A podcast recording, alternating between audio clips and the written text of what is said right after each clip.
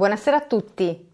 Nello scontro furibondo tra parti di Deep State che ha spezzato tutte le architetture istituzionali mondiali, gli amici del giaguaro a Washington stanno cercando di ricostruire un'epoca Obama oramai fuori moda.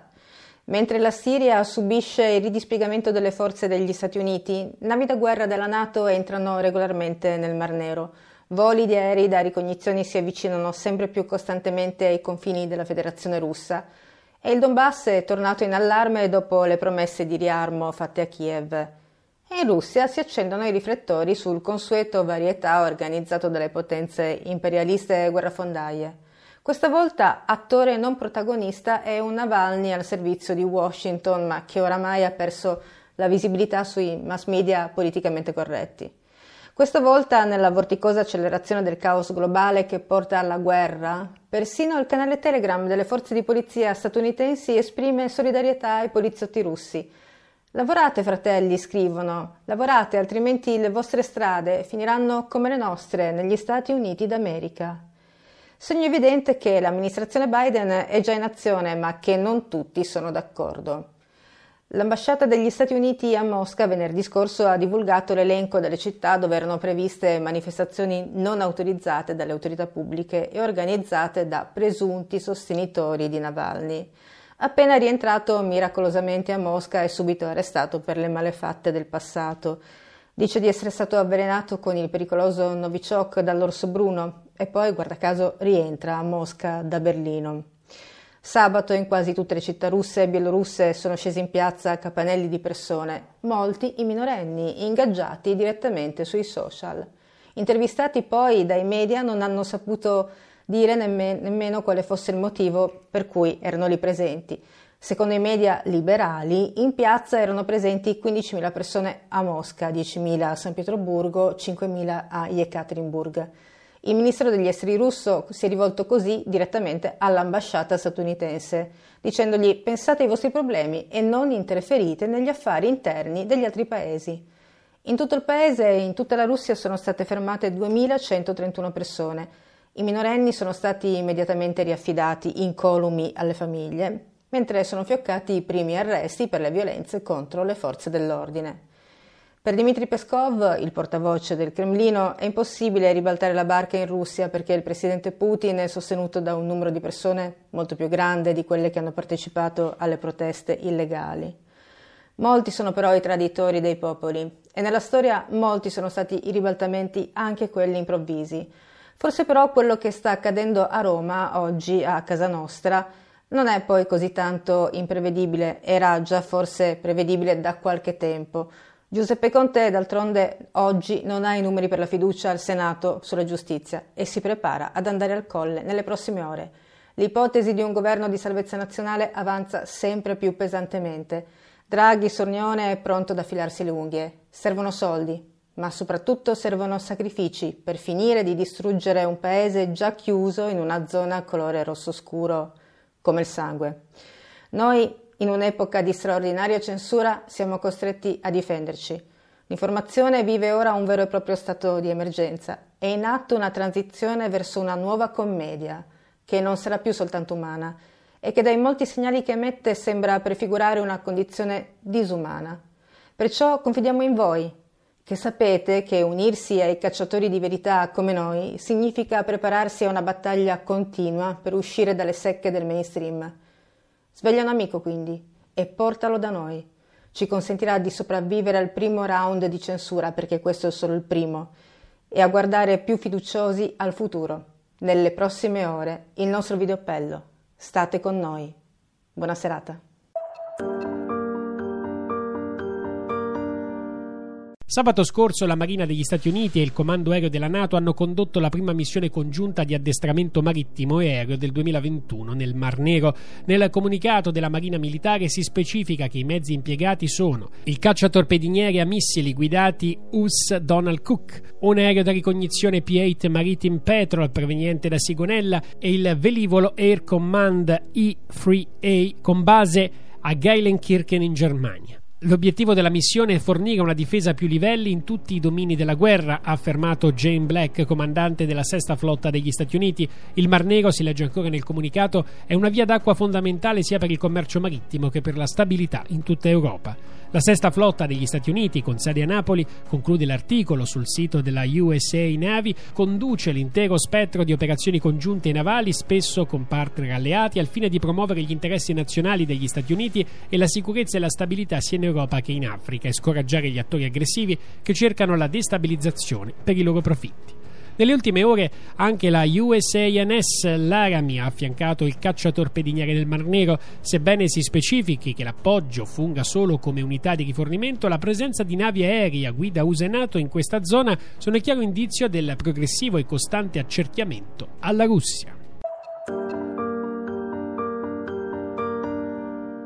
La difesa aerea siriana ha risposto venerdì 22 gennaio a un'aggressione israeliana nel governatorato di Hama. L'attacco aereo con raffiche provenienti dal Libano ha preso di mira alcuni obiettivi, ma la maggior parte dei razzi sono stati intercettati. Le esplosioni sono state udite nella città di Tartus e sul Safita, nella parte nord-occidentale del paese. Il raid avrebbe preso di mira un centro di ricerca situato vicino alla città di Masyaf nella campagna di Hama. Tuttavia alcuni missili hanno colpito le zone residenziali uccidendo un uomo, una donna e i loro due figli. Altri quattro cittadini della stessa famiglia sarebbero rimasti feriti e un certo numero di case appartenenti a civili innocenti sarebbero state distrutte. Non ci sono state invece conferme sul numero di militari uccisi e feriti durante questo attacco, che è già il terzo dall'inizio dell'anno. Quello precedente aveva preso di mira il governatorato di Deir Ezzor. Il Ministero degli Esteri siriano ha prontamente inviato missive al segretario generale e al Consiglio di sicurezza delle Nazioni Unite, nonché al Consiglio per i diritti umani. Per effettuare le operazioni militari sul suolo siriano, Israele viola quotidianamente lo spazio aereo del Libano, infrangendo le risoluzioni delle Nazioni Unite. I funzionari israeliani hanno replicato che i sorvoli sono appropriati perché anche Hezbollah avrebbe violato la risoluzione delle Nazioni Unite del 2006 contenente il divieto di operare lungo il confine israeliano. L'agenda occidentale per il Medio Oriente sembra essere già scritta, in Siria non si attendono cambiamenti positivi dalla nuova politica USA e nemmeno c'è da sperare in un allentamento delle sanzioni. Il ruolo preponderante assunto dalla tecnologia nel mondo attuale fa sì che anche una semplice startup di microchip possa diventare un attore geopolitico di fondamentale importanza. È ciò che è successo alla Taiwan Semiconductor Manufacturing Company, che si è trovata in mezzo al conflitto commerciale tra Cina e Stati Uniti d'America. Gli avanzatissimi microchip di questa azienda sono infatti indispensabili, non solo per i colossi dell'informatica mondiale, ma anche per l'industria bellica Ciò non fa che accrescere l'importanza strategica di Taiwan, di fatto indipendente, ma in realtà continuamente strattonata sia da Pechino che da Washington, che lottano per estendere la propria sfera di influenza sull'isola del Pacifico. Qualora la via diplomatica dovesse fallire, Stati Uniti e Cina pensano anche a soluzioni di tipo economico e militare per non correre il rischio di restare senza microchip. Se Washington ha già mosso diverse navi da guerra nel Mar Cinese meridionale e sta continuando a introdurre sanzioni contro Huawei, uno dei principali clienti della compagnia di Taiwan, Pechino ha invece simulato un assalto anfibio a Taiwan, testando anche un sofisticato drone da ricognizione. La geopolitica del microchip, che inevitabilmente segnerà gli anni a venire, sta già facendo le sue prime vittime, come Bobo Swan, che si è visto obbligato a lasciare la guida della californiana Intel proprio per non aver saputo tenere il passo della compagnia di Taiwan, a cui ha dovuto cedere la produzione di alcuni processori a causa dei suoi continui ritardi nelle consegne. Ben diversa l'aria che si respira nell'azienda di Taiwan, che per quest'anno ha già annunciato un investimento di 28 miliardi di dollari con l'obiettivo di espandere le proprie capacità industriali in un momento in cui le sue azioni stanno volando in borsa. Advanced Space Based Solar Observatory la prima sonda che la Cina invierà a monitorare il Sole, orbitando a 720 km sopra la Terra per monitorare 24 ore su 24 la superficie solare. Decollerà nella prima metà del 2022 e resterà in orbita almeno 4 anni, equipaggiata di un rilevatore magnetico, un telescopio solare ed uno scanner a raggi X per tracciare i campi magnetici del Sole. La sonda sarà capace inoltre di identificare le tempeste solari ben 40 ore prima del loro arrivo, facilitando così la previsione di eventuali danni all'ambiente elettromagnetico della Terra. Proposta per la prima volta nel 2011 ed ufficialmente approvata dall'Accademia Cinese delle Scienze nel 2017, la missione solare è solo l'ultimo progetto dell'intenso programma spaziale cinese degli ultimi anni. Sulla Luna, Pechino mira a stabilire una stazione di ricerca permanente entro il 2030, mentre a maggio è previsto l'atterraggio di una sonda su Marte Sempre nel 2030 la Cina ambisce a riportare sulla Terra alcune rocce provenienti da Marte, nonché a inviare sonde su Giove e i suoi satelliti.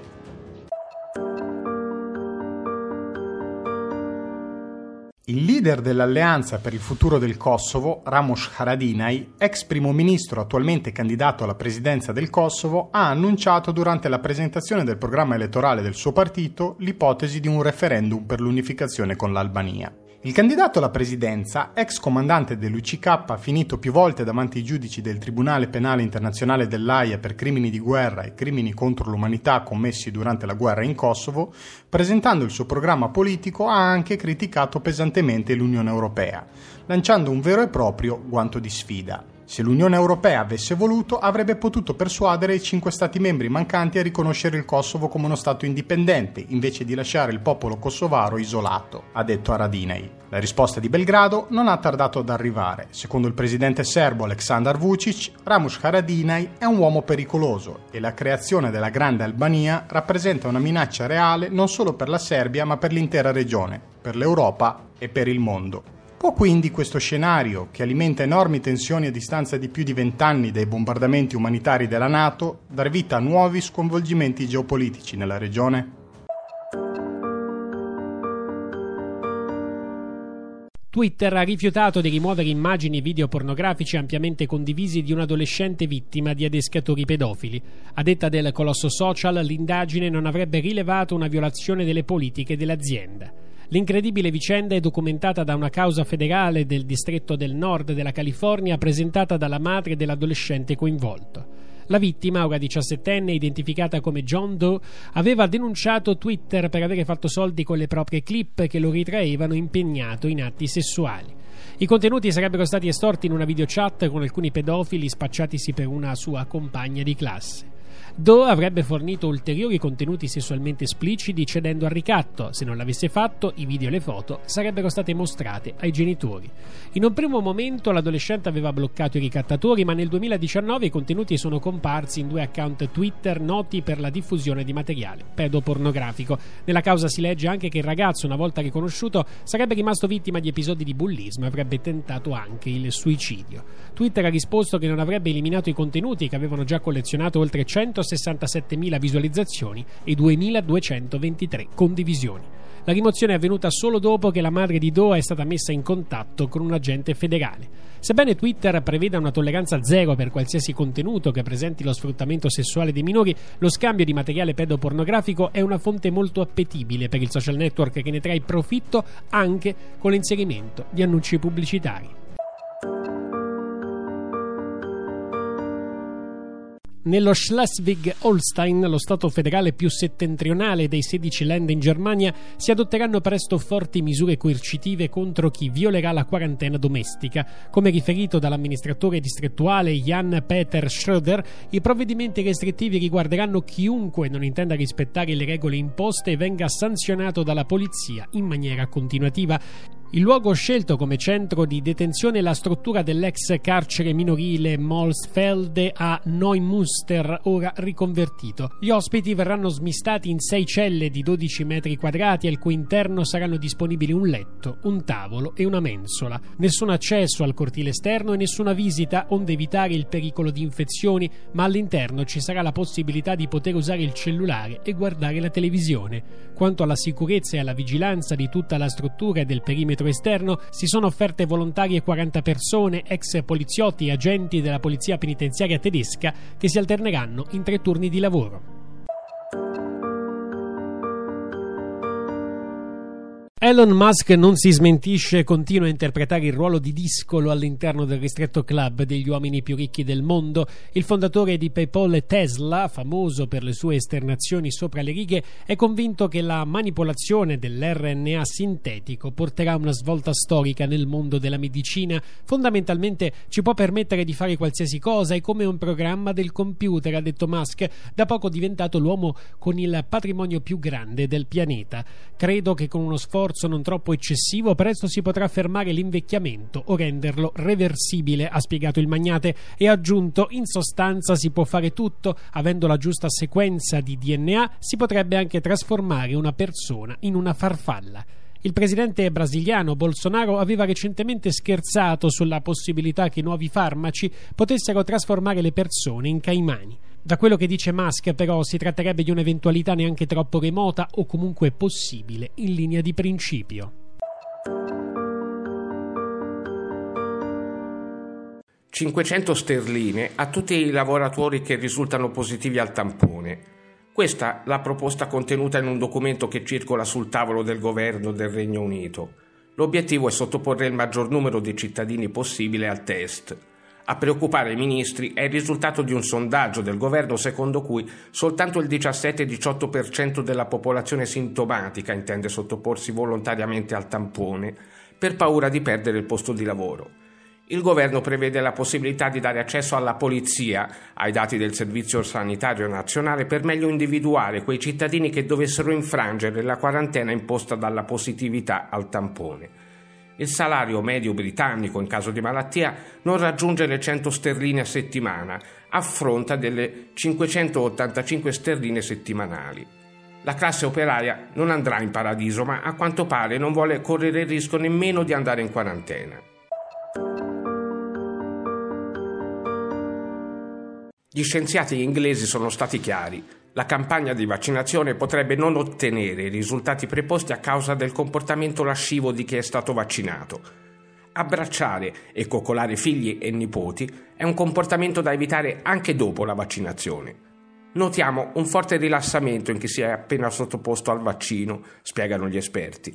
Il direttore dell'Istituto di ricerca sulle terapie anti-invecchiamento dell'Università di Birmingham, Janet Lord, lo ha spiegato ai microfoni della BBC è assolutamente necessario che anche chi ha ricevuto il vaccino resti in stato di guardia. Potremo tornare a una simile normalità verso luglio, quando tutta la popolazione sopra i 50 avrà ricevuto il vaccino, spiegano dagli scranni del Parlamento i membri del Partito Conservatore. Riaprire le scuole a febbraio era più una speranza che un programma concreto, rispondono in coro i colleghi di partito, mentre il primo ministro Boris Johnson risponde dribblando alla richiesta della popolazione di riaprire le scuole all'inizio del secondo trimestre, dopo la Pasqua. Il messaggio è chiaro. Bisogna mantenere le distanze sociali ed evitare gli slanci di affetto che non si addicono alla nuova normalità.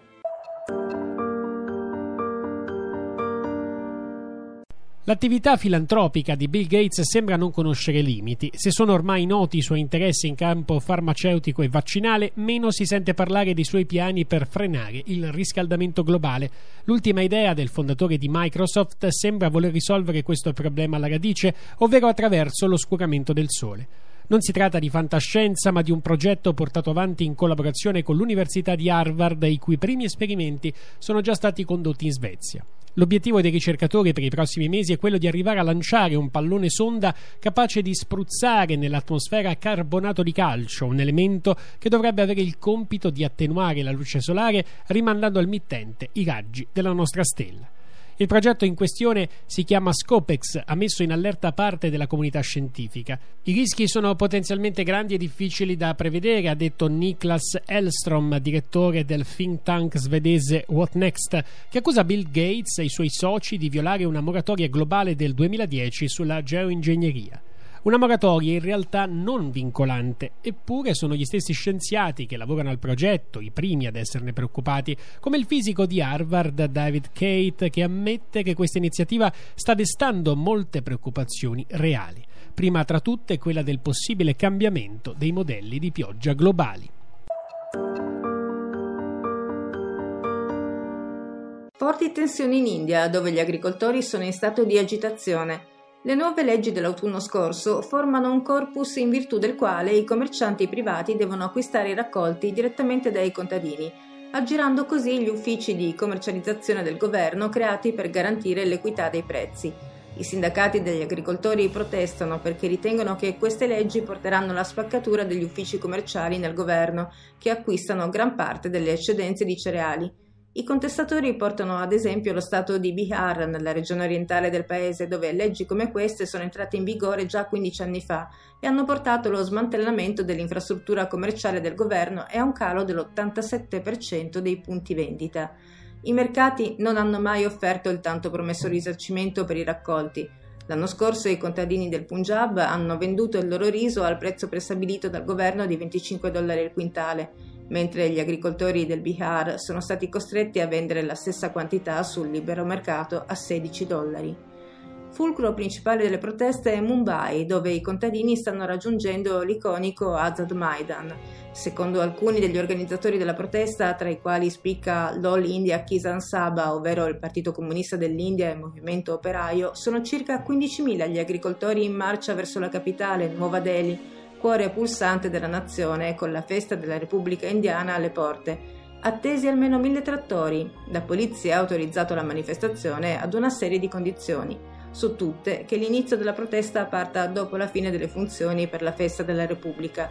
Gli agricoltori dal canto loro non intendono arretrare per rivendicare i loro diritti e gridano a gran voce che la proposta di sospensione delle leggi per 18 mesi non basta, ma che occorre che vengano abolite del tutto. Il progetto Loon, messo in campo da Alphabet, la società che controlla Google per portare la connessione internet ad alta velocità nelle aree più impervie del pianeta tramite palloni aerostatici, arriva al capolinea. Fatali gli elevati costi di gestione. Alphabet aveva lanciato in Africa, precisamente in Kenya, una prima connessione internet con la presenza di 35 palloni aerostatici a coprire 50.000 km quadrati dello Stato africano. Nel 2017 inoltre Alphabet contribuì al ripristino delle comunicazioni dopo il passaggio dell'uragano Maria a Puerto Rico, che aveva provocato danni per 90 miliardi e più di 3.000 morti. Con la messa in soffitta del progetto, le tecnologie di Loon troveranno posto presso un altro progetto della divisione X di Google, ovvero Project Tara, il cui compito sarà di portare la connessione veloce, questa volta tramite la trasmissione wireless a fasci di luce. Anche il principio di precauzione resta in soffitta.